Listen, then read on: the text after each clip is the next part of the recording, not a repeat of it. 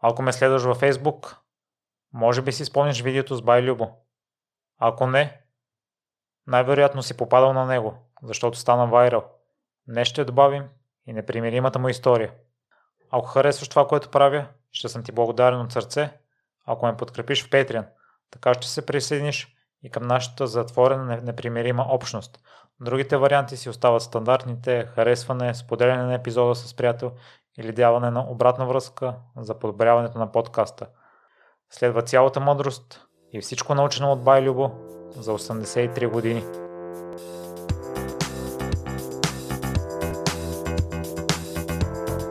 Здравей, Бай Любо и благодаря много, че откликна на поканата. За мен е привилегия. И аз се радвам, че се запознахме. Приятно ми е да общуваме и с удоволствие ще продължавам. Ние се запознахме преди няколко години, тъй като редовно те засичам на стадиона в НСА и ти си най-възрастният човек, когато виждам и си доста редовен. И бяхме заснели едно клипче двамата и то стана много популярно в интернет. И от тогава ми се върти идеята да те поканя и дойде това време. И тъй като в момента поради моята контузия не ходя толкова често на съботните бягания или в НСА и нямаме възможност да се засечем, успя да ти издира номера и освен, че си толкова редовен в бягането, ме очуди и това, че като ти звънах, ми знаеш името. Познаваме само по гласа. Е, разбира се, разбира се. За мен беше удоволствие, защото от думите ти разбрах, че ти си за моите представи един изявен бегач, маратонец с много добри постижения.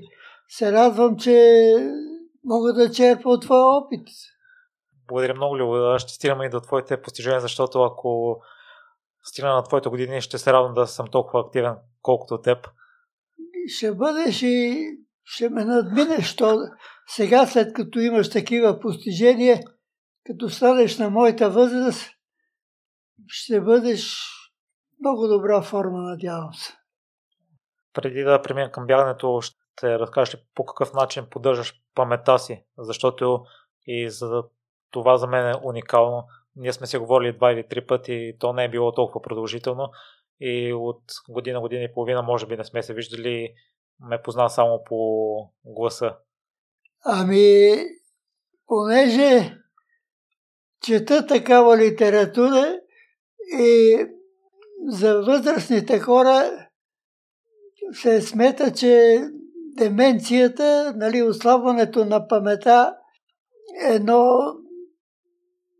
често срещано и така опасно забояване и се препоръчва да се тренира не само тялото, не само мускулите, но и мозъка и да се създава работа за, за, за мозъка, защото както мускулите атрофират, ако не се използват, също така и мозъка, ако не се използва, той по-бързо губи способността си за, паметяване и за разумни разсъждения. Затова така поне се препоръчва в литературата, решаване кръстословици, решаване задачи, различни енигматични задачи. Има специални изписания е, е, за енигматика, където дават с различна сложност задачи. И купувам такива списания решават за мен удоволствие да се занимавам с това, това нещо. И виждам, че това ми помага да се поддържам в добра форма, понеже нали, се притеснявам, отидох в института по неврология и казах, моля ви се да проверете, Кажете ми как да, дали съм в опасност да начална степен на деменция или на Алцхаймер, то вече е още по-тежко. Направиха ми тип психотест с а, различни задачи, различни а, такива психотестове и получих много добър резултат. А, самата лекарка, която ме тестира, казва, великолепен резултат за, за тая възраст. Редко се получава такъв резултат. Поздравление, Любо, и това е много похвално, че взимаш мерки превентивно. Аз също съм на това мнение, че е по-хубаво отрано да вземем мерки. Разбира се, профилактиката е ако чакаш вече, когато на, напредне дадено заболяване, много по-трудно да го върнеш назад и не винаги може да, да се постигне добър резултат. Всеки ден ли решаваш кръстословици и правиш такива енигмати... и решаваш енигматични задачи? Каква ти е рутината с а, тях? Ами, купувам вестник трета възраст, там има такива, има списания специализирани на една издателска къща за клас. Те са по един лев, по два лева. Там има най-различни задачи с различна трудност, с различна форма задачи. И ги решавам, ако е по-трудна, оставам днеска за утре, но не се отказвам, докато постигна успех. Не се отказваш и с бягането. И там си много редовен. И докато пътувахме насам отново си има впечатление ми направи това, че за твоята дистанция от 5 км, която доста често бягаш, се появяват болки в ставите. И заради това си е намалил на 3 км и не си спрял. Не, изобщо не имам намерение да спирам и а, вече ако от шумът тия болки ще си възстановя пак 5 км, за 10 км дали ще мога да възстановя, не знам. Просто трябва да, да се следи състоянието на телото, да се следи човек как се чувства и съобразно на това да се натоварва. Ако има възможност, се натоварва повече. Ако чувства, че има проблеми, намалява. Винаги трябва да си с ясно съзнание какви са ти възможностите и да работиш, така да се каже, близо до максимума, но не бива и да се прекалява, защото се получават вече травми. То има си някакъв баланс, който се чувства от самия състезател дори в дните, в които не бягаш, ти си активен и е, поддържаш тази активност с разходка, с е, ходене в планината. Да, да. Понеже сега по-малко бягам, съм увеличил разходките, хода и в планината при хубаво време, разбира се. Що ми е хубаво слънчево време, аз не стоя в стаята. Сметам, че това е загуба на време, защото не винаги може да се отдаде. Сега настъпва зимно време, есенно време. Не винаги има възможност да излезе навън и трябва да се използва всека възможност. Тоест при студено време или дъждовно си стоиш вкъщи предимно? Допреди няколко години не изпусках бягане. Студ, сняг, дъжд.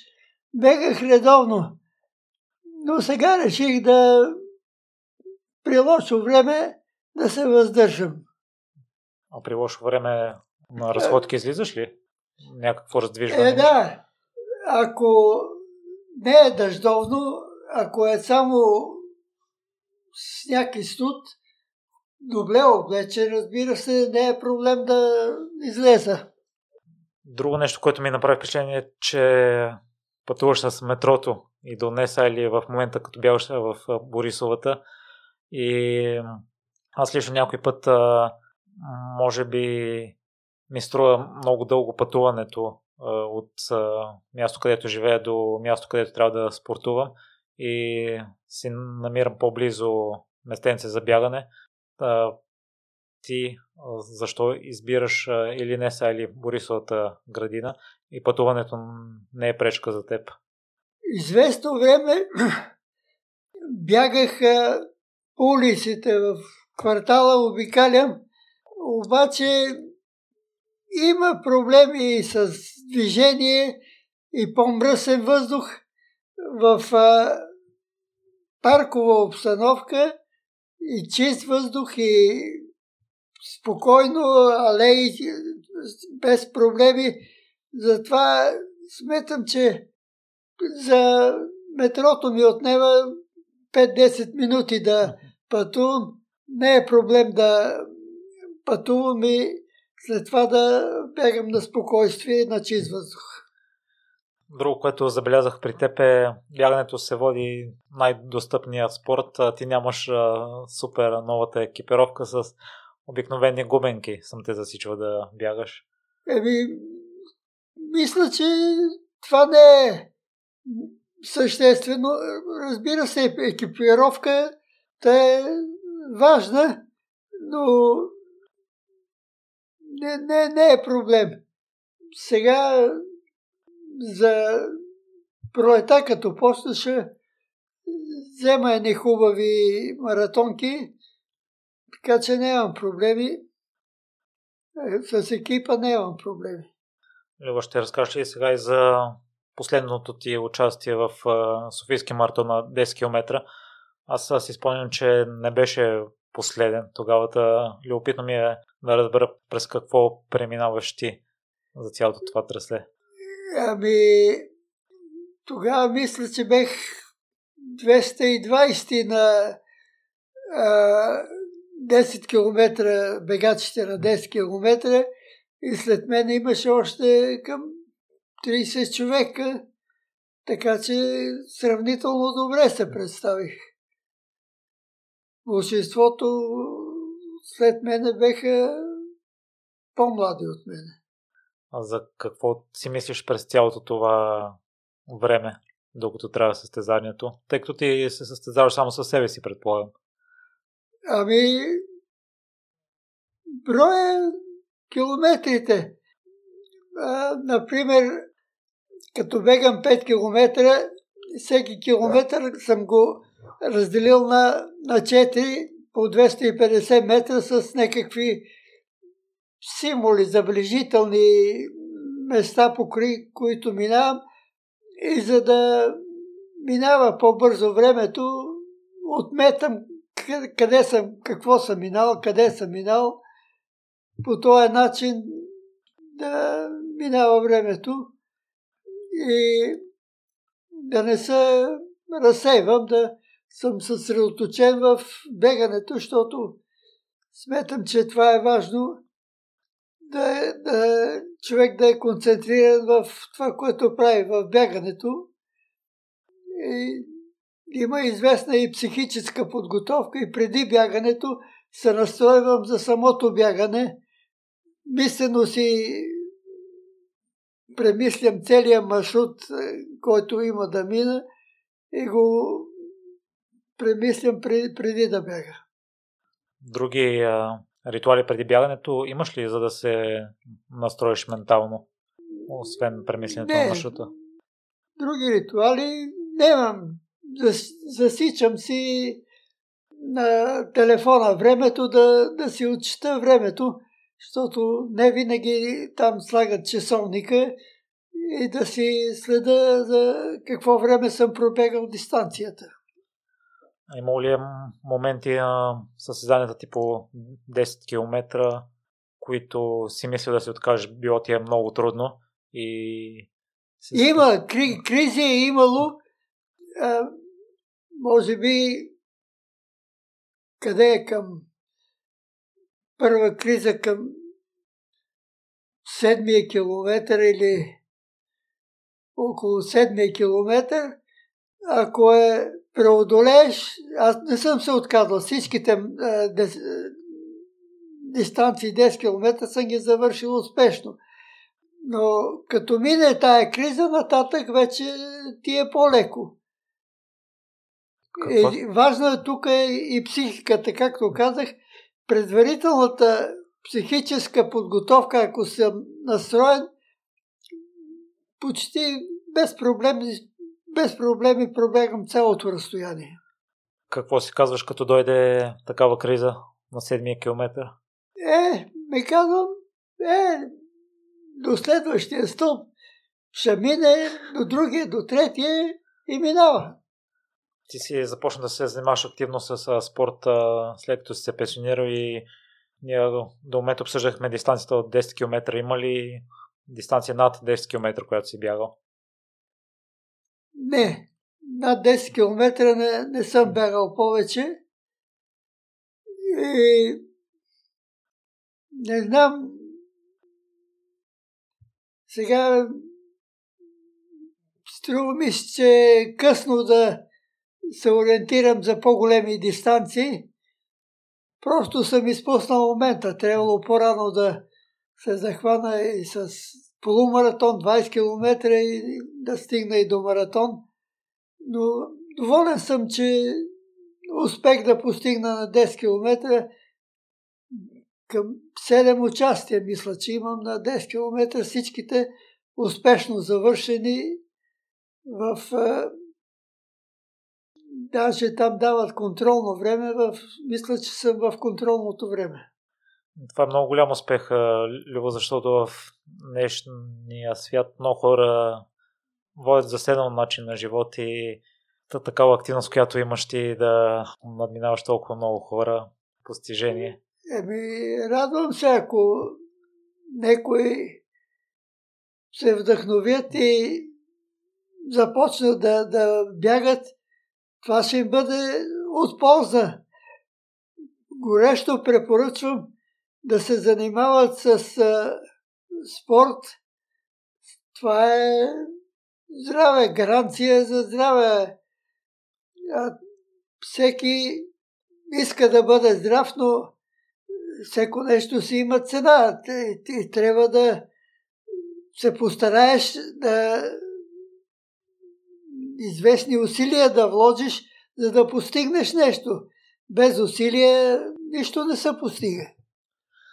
Любо е да кажем, че в миналото не си бил професионален спортист. Ще ни поразходиш малко през твоя живот, тъй като е бил свързан с академичните сфери. Ами, да. Участвал съм в шахматни състезания, но то е спорт на ума, не е спорт на тялото. Така че като ученик инцидент, но баскетбол, но сериозни занимания не, не съм имал никакви спортни. Байлюба, ще ни кажеш ли за образованието и след това за позициите, които си займал, за работните позиции? Ами, завърших а, първо института в хранително-вкусова промишленост, така наречения ВИХВП в Пловдив. Специално с ферментационни производства. Работих, след като завърших 5 години в бирена фабрика Лом, като технолог. Обаче тая работа не ме задоволяваше и отидох в Видин, в химическите заводи. Там работих две години и реших, че просто привлечеме научната работа и записах аспирантура в София в Институт по кинетика и катализ към Камбан. Защитих дисертация за 4 години и останах на работа в БАН. 2000 кога беше след промените 89-та година,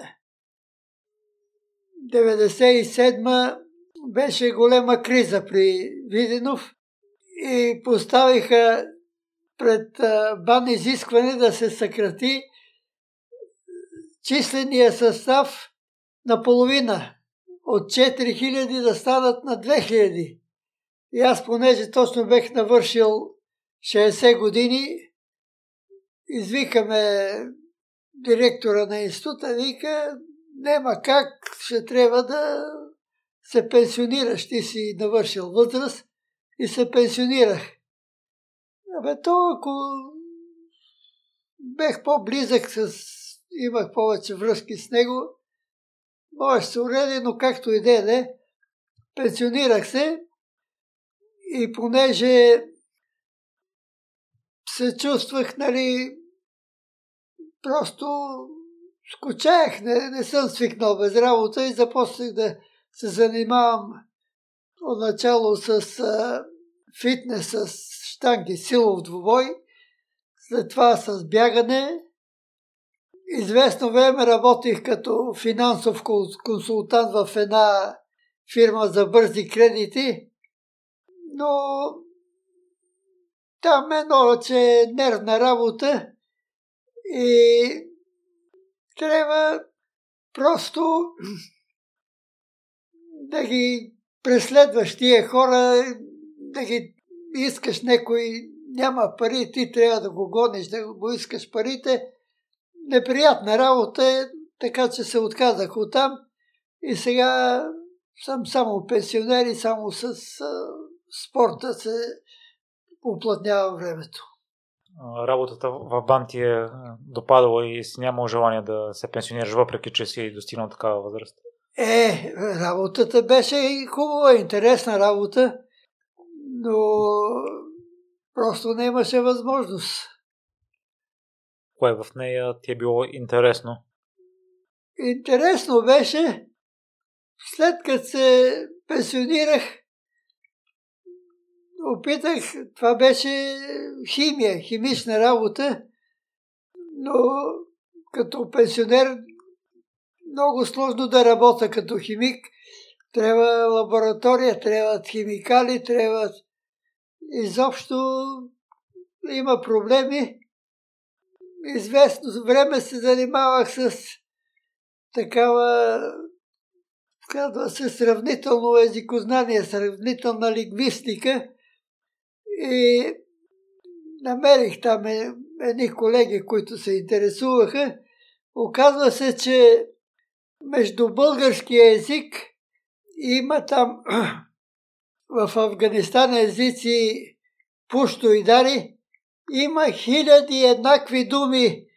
Прабългарите са живели там, минали са оттам и има хиляди еднакви думи между българския и тия езици, главно с пушто. Например, баща, баща, как изобщо най-различни думи се оказва, че са абсолютно еднакви, което говори за общия происход, но сега не се занимавам с това и се занимавам единствено с спорта си оплътнява времето. В миналото аз, доколкото знам, обикновено хората са имали по една работа и са си изкарвали на нея цял живот, докато ти си сменял няколко, не си се примирявал с нещата, които не ти харесват. По какъв начин се е гледало тогава на тези твои действия? Е, то зависи от мене. Намирам си друга работа, подавам си молба, напускам, постъпвам на ново место, но вината е и моя, че не бех достатъчно ориентиран от начало. Мен специално математиката живо ме интересува и сега ме интересува. И ако се бех осмелил да кандидатства математика, щех да си завърша и щех да работя много по-добре в математиката. Доволен се и в химията беше добре, но въпросът е бърза ориентировка тук. Трябва да се получи информация от близки хора и съвети да се получат и да се говори, да се намери, защото младите хора не винаги са ориентирани добре и не винаги има тая информация и не винаги получават пълноценно осъществяване съобразно своите възможности и своите таланти. Байло, ние се оказа, че сме от един край, северо-западния, и бабите и дядовците ми изповядат една философия, че едва и не живеят за другите, а притесняват се какво ще направят или не предприемат някакви действия заради мнението на околните. И някои действия, предприемани свързани с майка ми са били именно заради това какво ще кажат хората. При теб има ли е такива ситуации, такива мнения налагани от родителите ти? За мен не е имало, но баща ми пострада. Той беше лесовът. И честен човек, съвестен човек, нали, казва, теки десетата не бива да изсичат горите. Горите са богатство, те запазват влагата, те, те са необходими. И го наклеветиха, да, даже негов служител го наклеветиха, че е бил против програмата на партията, против кооперативното движение, против теки десетата. И изпратиха го, той беше в лес, лесовът в Видин, изпратиха го учител, директор на училище в Берковица, някакво горско училище, просто като интерниране, защото не си затваря устата. Просто той, той се старал да, да, да направи най-доброто, което е за държавата и за хората. А такава беше политиката и идеологията, че не може да се говори против десетата. Любо, и след като се пенсионираш, кое те спечели в фитнеса, че първо избра него и се насочи към силовия трибой? Ами, аз съм такъв човек, че винаги така ми съм свикнал още от института, от научната работа. Събирам информация, събирам, правя справка. И попаднах на една книжка от този професор Павел Добрев, който казва как да запазим здравето си до най-дълбока старост посредством а, тежка атлетика с силови упражнения. Прочетоха тая книга и отидох при него в спортната академия и казах, че искам да се включа. Записаме и започнах работа при него. Започнах да тренирам при него. И имах добри резултати, но човек се увлича, не бива да се прекалява, защото те като ме хвалят, е, много добре, много добре, много си добър, и аз все повече, повече увеличавам. А, телото си има изискване, има си граници, до които може да се натоварваш. Ти беше сподели, че заради болки в ставите си се преориентира. Да, да. Получих а, в а, раменете се, защото като съм на лежанката, те, те се натоварват най-много тия стави, дето ръката се има, става с, с работа. Колко пъти си тренирал в седмицата тогава? с тежести? Еми, през ден, даже някой дни всеки ден, но през ден задължително. А сега като се върнеш назад, има ли е момент, в който си могъл да стопираш въпросната болка? Дали имал някакви симптоми преди да се преразиш? Е, след като се отказах, е, болката отшумя и вече няма болки, няма проблеми, няма нищо. Въпросът е, че се ориентирах на време. Това казвам, човек трябва да си следи състоянието и болката е сигнал просто, че има нещо наредно и трябва да се вземат някакви мерки. Ако не се обърне внимание, резултата е лош. Имаше там един шампион, Ивайло, не знам кой беше, той держи страхотни тежести. Аз го питам, абе, какво става? Не, не те ли булат? Ставайте, не бе. Е, вика, болът ме, болът ме, ама аз си дигам. Еми, то дига и ще се съсипе. Ставайте, то е... Не знам, така, така ги разбирам нещата, че не бива да се прекалява. Всеко нещо трябва да бъде смерка. Кое в бягането след това те спечели и се насочи на там, тъй като и то не е застраховано от контузии и то също натоварва тялото? Ами, има, пак казвам, аз обичам да чета и чета и такава литература. Има един бегач, не знам дали си чул за него, Скот Юрек. Да. Той е супер маратонец. Бега по 500, по 800 км апалачите там в Штатите в най-трудни условия, зиме, лете, в пустинята Атакама, горещина 40 градуса, не знам какво си, бяга не се отказа. Бягал е с, не знам, скъсано сухожилие или какво ли, бяга страхотна воля.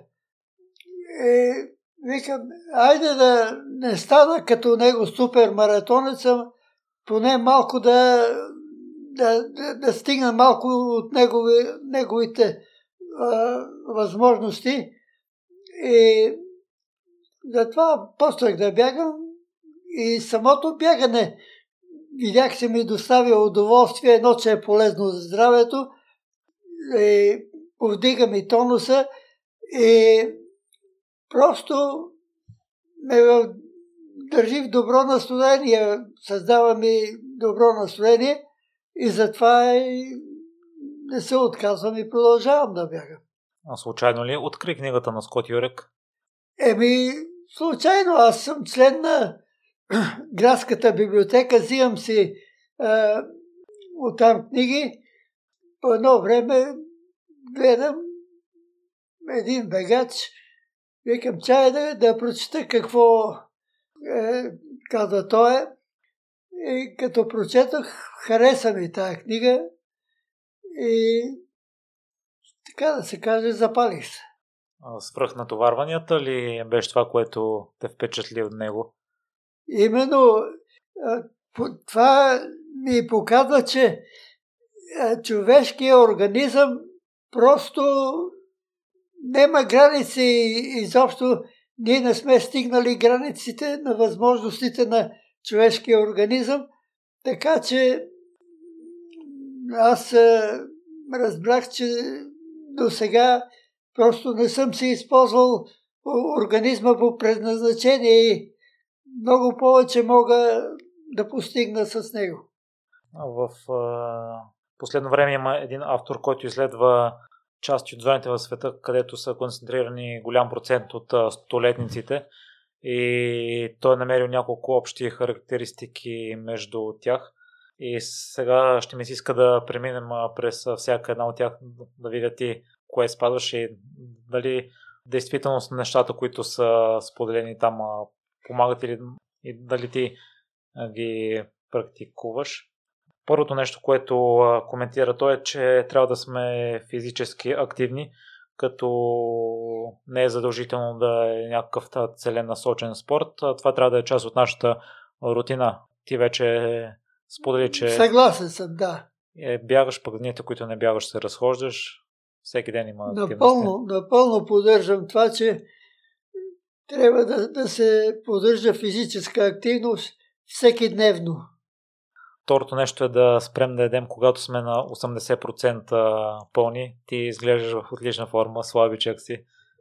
Да, това го знам. Старая се, но не винаги успявам. Понекога апетита ми е по-голям и трябва да поява волево усилие да се въздържа. Но сметам го за правилно и се старая да го постигам. Но и ти като си активен на всеки ден и количествата, които трябва да приемаш са повече отколкото неактивните пенсионери.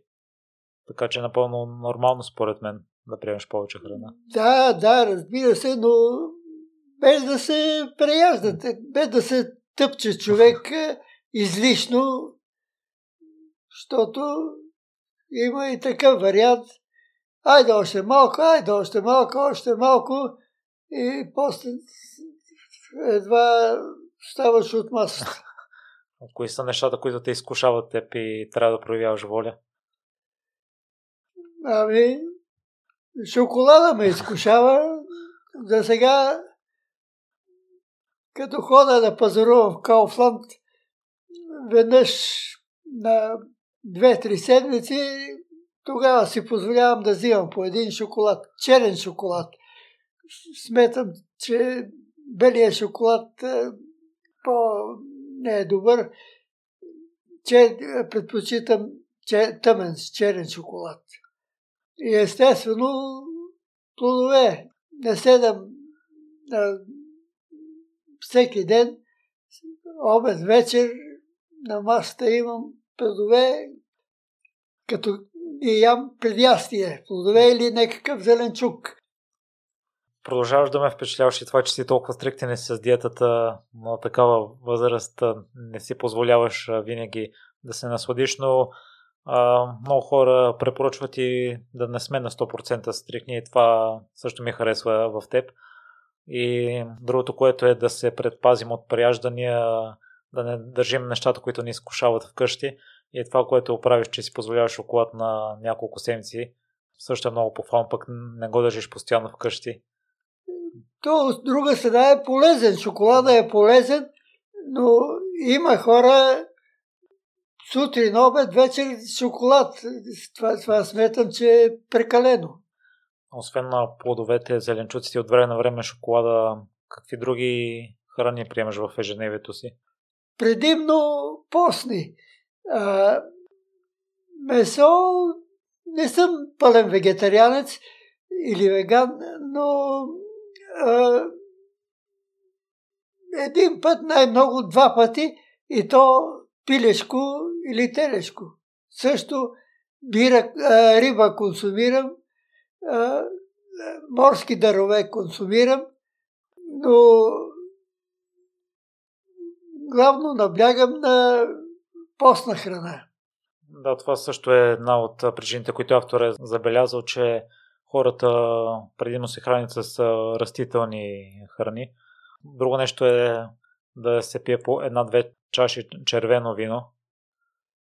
Е. Позволяваш ли си? Ами,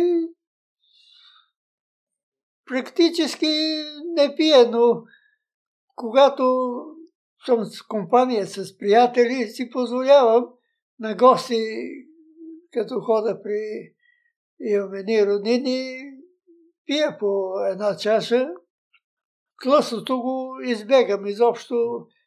Тлъста храна не, не понасям. И аз съм като теб алкохол не приемам. Преди си позволявах да кажем по една чаша на някакви събирания, но вече а, това не правя. И следващото нещо е да имаш цел в а, живота. Вече и това го изкоментирахме, че бягането е това, което те привлича в момента и... Еми, целта ми е да се поддържам здрав и да си удължавам колкото може повече живота. Това е. Другото нещо е да си изградим а, ритуали, които ни помагат да се борим с стреса. Така че бягането ти доставя удоволствие. Предполагам, това влиза в тази графа. Точно, точно така.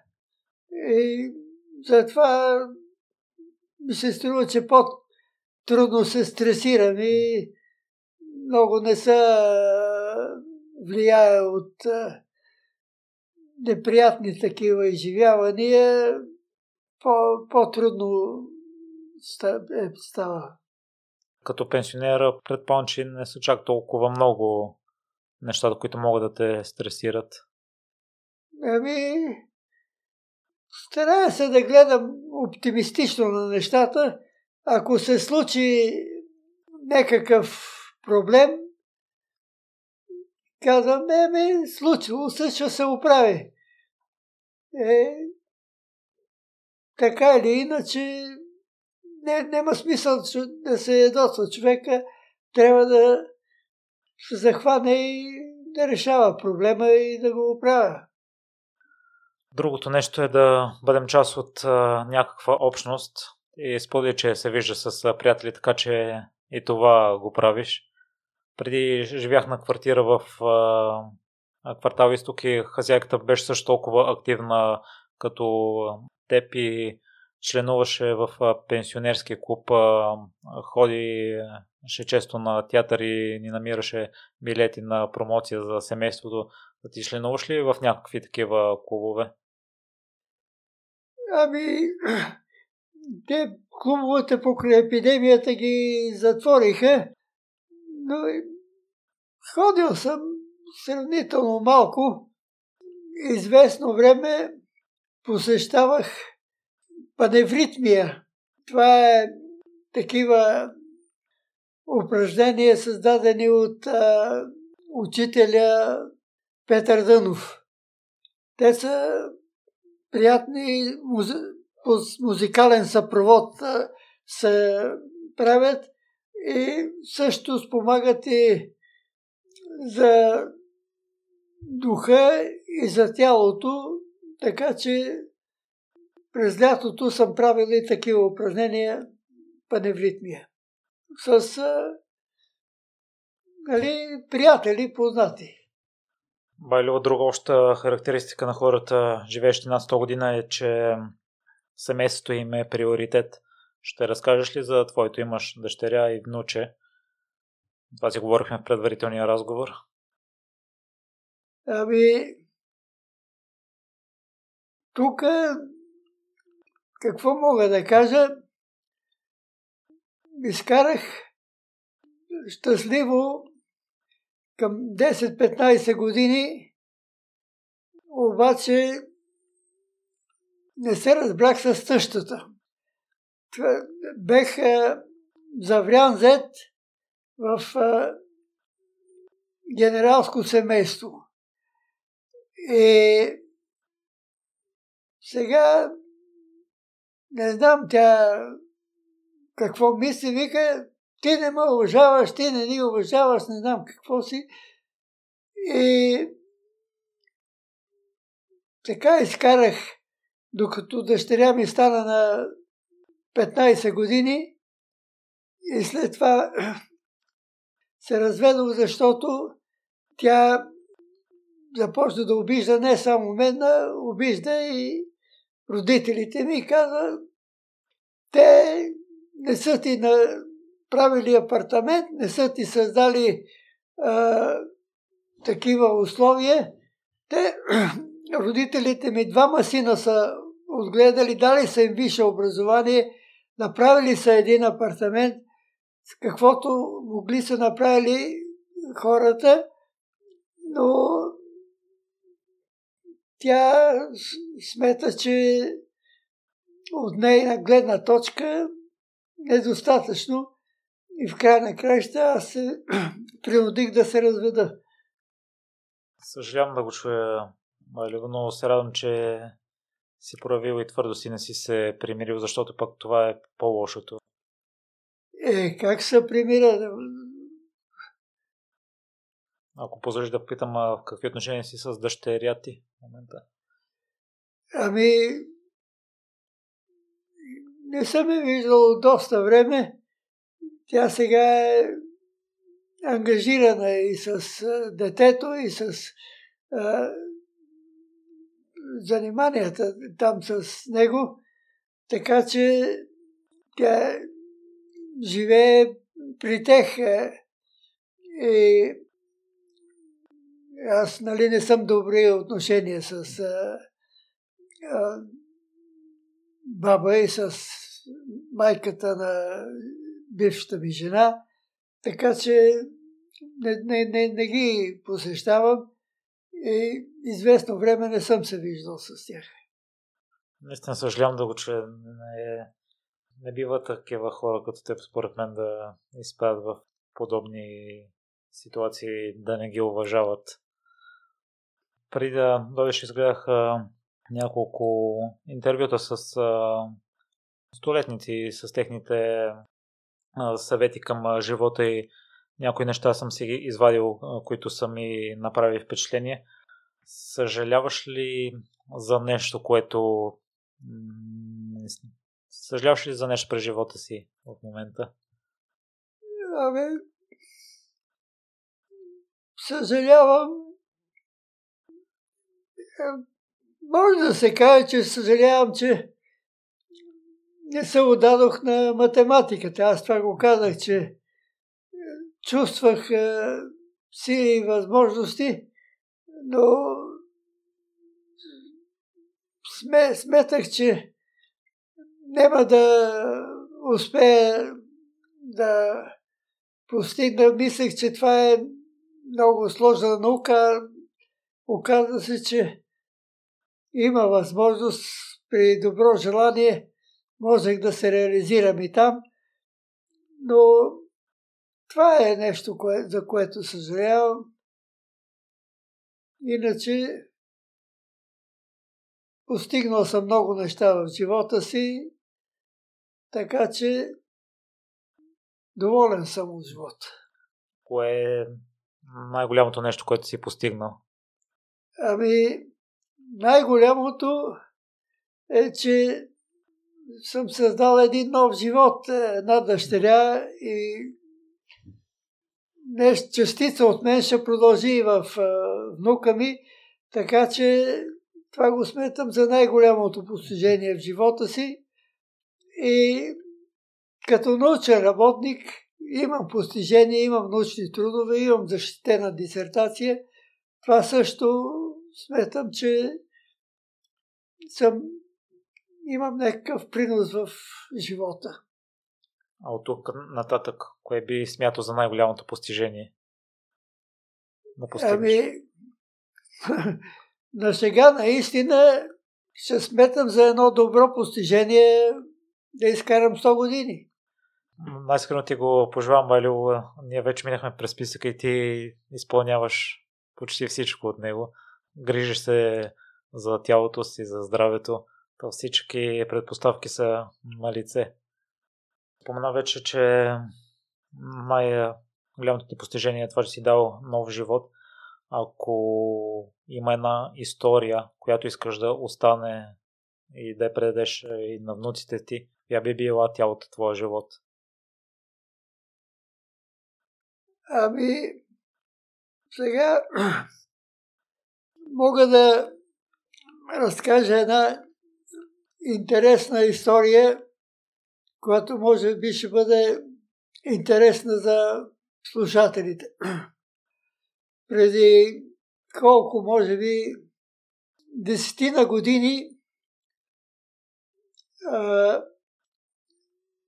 бях на екскурзия в Стара планина, от Видин там, от туристическото дружество, ходят на всяка година до един връх Миджур в а, западна Стара планина, това е на границата с Сърбия.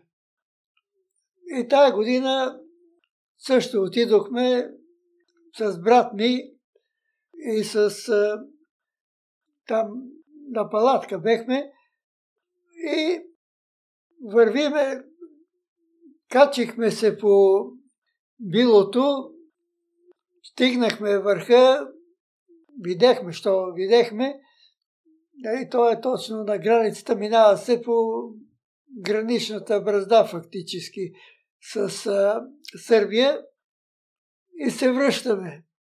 Ние останахме отзад към 4 човека. Аз, брат ми и още двама. Един журналист от местен вестник и негова приятелка. Другите са напред. И по едно време от тая малка група, аз съм малко по-напред, тия, тия другите зад мене тримата. По, по едно време тия не могат да се разберат. Единия вика, тук е пътя, другия вика, не, тук трябва да свиеме. Брат ми и журналиста. И аз не ги чувам. Те се разправят, карат се, бият се, аз си върва напреде. И по едно време те се разделили. Единият си тръгнал по, дето мисли, че е правия път, другия тръгнал по другия път, аз си върва напреде по пътеката. А там няма маркировка. И по едно време, като се огледам, няма никой. Аз съм останал самичък. Ние вместо... Аз нямам желание да се цепа, да се ударя, вместо да ми се обадат, че а, тръгват на една страна, на друга страна, те нищо не ми казват. Чак след половин час от едно било се обади единия, е, ела тук, ела тук. Ми къде ще да то на километри? И всеки продължи по пътя си.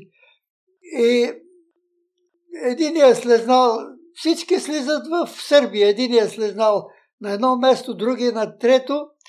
И аз продължавам Стигнах до некъде, гледам, слезнах надолу, по едно време се появиха къщи. Това е, не, не е България, това е Сърбия. И викам, абе, тия вземат, ще ме арестуват, ще ме бутнат от затвора, че съм някакъв е, нелегален контрабандист или минавам границата, да бегам или какво. Викам се върна. Връщам се нагоре. Така няколко пъти слизам, качвам се, слизам, качвам се. Три дена и три нощи обикалям. И не мога. И накрая викам, каквото ще да става, слезнах в селото сръбското, викам, полиция, къде е полицията? Вика, е, нататък ще вървиш. Отивам, оня полицай вика, о, брачо, що не си се обадил, бе? Ние те чекаме, от два дена те чекаме да дойдеш, защото нали, нашия граничен пункт се обадил, че има хора, не са се върнали и дойде една джипка, закараха ме там и предадоха ме на граничния пункт, на... там подписах протокол, че съм минал границата и предадоха ме на нашите и уния ме докараха в Видин благополучно. И чак след две седмици, тогава не, не се плашех там Немах храна, обаче вода пиех, има и изворчета, така че се оправях. След две седмици прочетах у вестника, излезли вълци в Стара плайна. Викам, да ме бе да паднали тия вълци, ще да ме оправят за нула време. Та, имах такова премеждие в живота си, обаче ми се размина. И това не е било нарочно от моя страна, казвам. Не съм имал намерение да се отделя, обаче уния не са разбрали и всеки си тръгва по пъта си, ме, мен ме зарязаха. И какво в теб не те е потикнало да не се оплашиш и за момент? Това за мен е доста страховито. Е, еми не знам. Викам си, ще, ще, ще се оправя някак си. В края на краища ще стигна до някакви хора, ще, ще, ще се оправя. Обаче, когато прочетох, че имало там диви зверове, малко се притесних, ама то вече вече минало. Любова, страх ли те от смъртта в момента? А, абе, може да не ви се вярва, обаче нямам страх от смъртта. А, моето мнение е, че телото е тленно. Това е една обвивка, която ще търпим колко години там, 70, 100 и приключва. Обаче има нещо безсмъртно. Душата е безсмъртна. Сега има хора, които вярват, че има безсмъртна душа, има хора, които не вярват, че има безсмъртна душа. Аз вярвам, чел съм, нали ти казвам, че обичам да чета литература, чел съм за литература, има такъв метод, хипнотизатора връща човека, връща душата му в миналите му животи, в той се прераждал. И практически тя е безсмъртна, тя е вечна. И даже съм любопитен, когато умра, тая е моя душа, къде ще иде, какво ще прави, как ще изглежда, защото в тия, които има такива случаи, върнали се от а, клинична смърт, казва, ви просто се издигнах над леглото и се видех долу. Около мене се суетат хора в доктори в бели халати, аз отгоре ги гледам и, и, и се чуда какво, какво правят. Да, и той се връща от клинична смърт и описва тези си преживявания. Така че това е моето мнение, че живота продължава по друга форма, в, по друг начин след смъртта. А така звучи. Най-големият ти страх в момента какъв е? Ами, страх, какво да кажа, от какво да се боя? От ковида, от вируса не се боя, вакцинирах се. Изобщо аз малко боледувам. Грипове не съм се вакцинирал, не, не ме е фащал грип, но за ковида реших, понеже нали, непрекъснато говорят по телевизията, вакцинира се двете вакцини и добре съм. От е, друго опасявам се някой път понеже стават много катастрофи, даже и да спазваш правилата и да си напълно редовен, има такива ненормалници, които ще те ударят, ще те направят инвалид или ще те лишат от живот. Е, такова нещо ме е страх, което не зависи от мен. Което зависи от мен, аз се оправям. В миналото много неща са ставали, които не са зависели от теб и твоето детство е било свързано и с Втората световна война, а след това е имало и кризи от всички неща, които са се случвали в света. Коя смяташ, че е била най- тежката такава?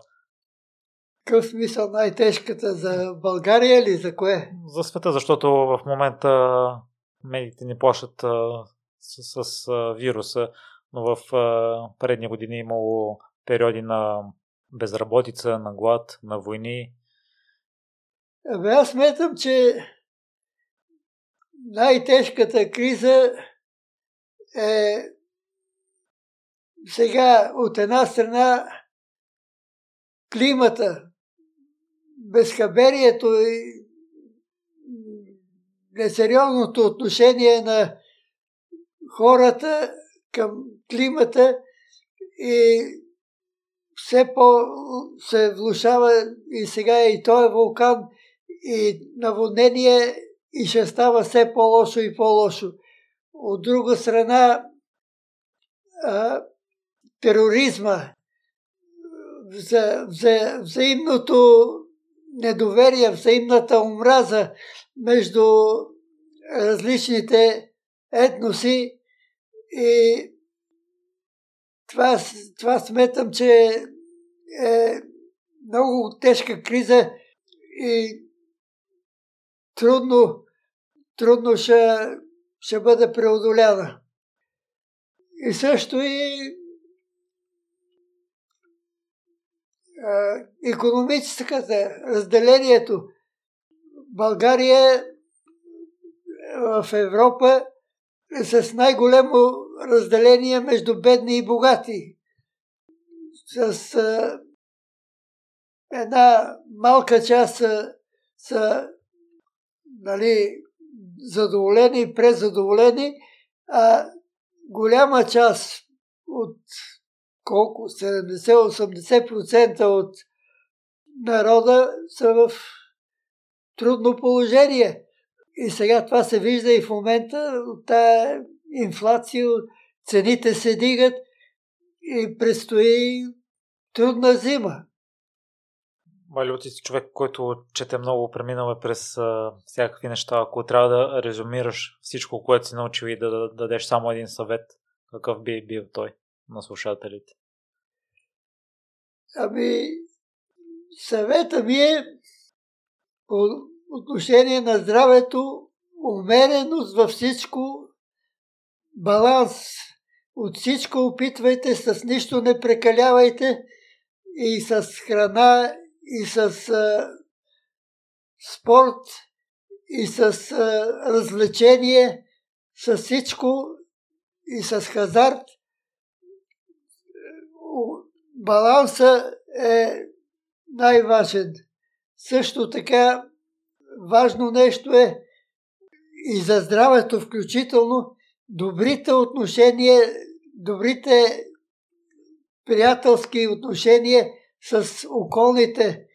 Просто човек живее с хора. Необходимо е да има приятели. Необходимо е да има близки хора, които да може да се говори, да сподели и постижение и проблеми и по този начин просто ще запазите и здравето и ще удължите живота си. Малева, ти по какъв начин поддържаш близките отношения с а, твоите приятели? Ами, това казах аз, нали, с... Има няколко хора, които се обаждат да играем паневритмия. А, за бягането също там имам приятели познати. И това е горе-долу. С съседите в блока, който живее, са добри отношения. Разбираме се. А най-добрият съвет, който на теб са ти давали, имаш ли спомен? Кой е? Ами, за на младини бех, как да кажа, по-мълчалив, по-малко разговорех и една приятелка ми каза, говори, говори, говори, повече говори с хората, това, това, това ще е полезно за тебе. И след това веднага си го променил това и е дал... Моля? След това веднага си го променил това и е дал резултат. Е, не веднага, но постепенно, така че до известна степен се промениха и наистина има резултати. В положителна насока. И аз като теб може би съм по-мълчалив, какви трябва да са първоначалните стъпки аз да се пречупя? Еми, когато имаш възможност с а, близки хора, не пропускай възможност за срещи и за разговори. Не, не, ако трябва да избираш между среща с а, човек близък, нали, с който ще проведеш хубав разговор, за предпочитане, отколкото някакво самотно занятие. Разбира се, трябва да има баланс. Едното не, да не вреди на другото, обаче едното да не прекалява, да намалява другото. Отново баланс. Всичко. Баланс е златната среда е най-важното нещо. Това съм се убедил. Крайностите са вредни във всеко отношение. Освен на това да си здрав и да се поддържаш активен, какво друго те прави щастлива в момента и заедно и с връзките с приятелите ти, освен това? Ами, какво да кажа? Правя една статистика на просто като хоби за удоволствие на излезли числа от тотото. Търса да видя дали има някакви зависимости, как излизат по двойки, по тройки, дали може да се използва нещо не, не пускам, не, не си харча парите, но просто имам събрани, излезли тиражи и правя сравнение с едни комбинации с други комбинации, дали ще бъдат по-ефективни, по-малко ефективни. И ако в някой случай постигна по-добър резултат, това ми достава удоволствие. А, и като хоби до известна степен си запълвам времето и обичам да чета книги, член съм на библиотеката, взимам от а, автори, които ми харесват и класика, и фантастика, и криминални романи и доставя ми удоволствие да да чета. И в крайна сметка има ли някаква зависимост между числата в тотото? Открил ли си нещо? Еми, има, има зависимости, но са много общи и човек, ако се впусне, трябва да заложи големи суми, а риска си остава. Риска е голям и да ги изгубиш. Така че въпрос на, на преценка а, това дето го викат с малки суми, но редовно, се вика, бижи да те лажем. Може да 10 години аз печелиш 30-40 лева, я не. Любо, аз съм чувал от други хора, че на една възраст идва определена криза, дали нещата, които си постигнал, си заслужават.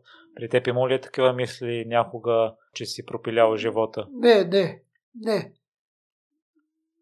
Това, което съм го постигнал, съм доволен и тия цели, които съм ги постигнал, за, съм си поставил, съм ги постигнал и сега тая цел да бъда здрав и да си удължавам живота, се надявам да, да постигна нещо и в тая насока.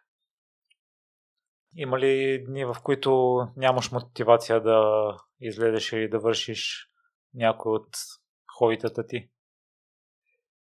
Е, имало е случаи, но ако нали, по графика съм си разпределил седмицата някакви задачи, няма да се отклонявам да кажа, а днеска не съм настроение, няма. Просто което трябва да се върши, се върши, независимо от настроението. Добро, лошо настроение, трябва да се свърши работата. Байлюва, по какъв начин се справяш с новите технологии? Аз спомням, че моите баба и дядовци като че ли се съпротивляваха в началото, когато излязоха новите GSM-и. Ами, с технологиите се старая да се справям. На гласуването и двата пъти гласувах машинно без проблеми за секунди. Сега на Кауфланд са пуснали, освен касите с касиерка, има и каси автоматично. Ти си набираш на екрана стоката с баркода и той ти дава бележката и там си плащаш и пъхаш и парите. И, и там отначало, докато го науча, нали, питах, разпитвах и научих се без проблем сега и, и там се оправя. Като има желание човек, може да се научи. Ако рече, о, няма да мога, това не е за мен, не мога да се оправя, няма да се научи никога. Уникален човек си Байлева, освен на Скот Юрек, какво друго те вдъхновява в ежедневието? Ами, какво друго? Обичам, нали, казвам, хубава книга, хубава литература, хубава музика и не съм любител на чалката, но и хубава народна музика, македонски песни, Николина Чакърдъкова, слушам с удоволствие, и оперна музика, и класическа музика, и балет. Изобщо има неща, които са приятни за слушане. Не съм голем специалист, меломан по класическата музика, но има много приятна музика, която с удоволствие може да се слуша. Байло, и последните ми въпроси са едни същи към всеки гост. Първият от тях е в какво си се е провалял? Ами, за сега се провалих в семейния живот, но понеже нали, казах, че съм оптимистично настроен, въпреки, че съм на, нали, по общо мнение, това е преклонена възраст 83 години, допускам възможността да служена отново. Пожелавам ти го и това и да живеете над колко спада 15-16 години, общо до над 100 и на двамата. Да, моля. А пожелавам и първо да се случи и след това и двамата да стигнете над 100 години. Но аз си мисля, че в а, отношенията с бившата ти а, съпруга не е била твоя вината, просто така са стекли обстоятелствата. Е, не, тя жената не, не беше виновна. Обаче майка за нея е Бог, Господ. Нощта да казва, е, тук слънце грее, тя вика, верно е изобщо не допуска мисъл, че майка има да каже нещо неправилно. Така че в случая нямаше начин да застане на моя страна. Ако бехме живели отделно, пак имаше някакъв шанс, но там всичките в апартамента няма начин. И ако трябва да дадеш някакъв съвет от урока, който си научил от тази ситуация, какъв би бил той? Еми, ако могат да търпят търпимост и толерантност, е да се разбира, че другите не, не винаги могат да са, да говорят правилно, но те могат да грешат, но в края на краща трябва да им се прощават грешките. Е, това е. Много ти мисля, вече отговори на въпроса, но той е стандартен с какво се гордееш най-много? Еми, той, говорихме по този да. въпрос за детето, за трудовете и за здравето. Много ти благодаря, Валио, че се отзва на поканата и че сподели твоята мъдрост и с най-възрастния участник. Да, и аз благодаря за вниманието. Какво ти е мнението за най-възрастният участник до момента?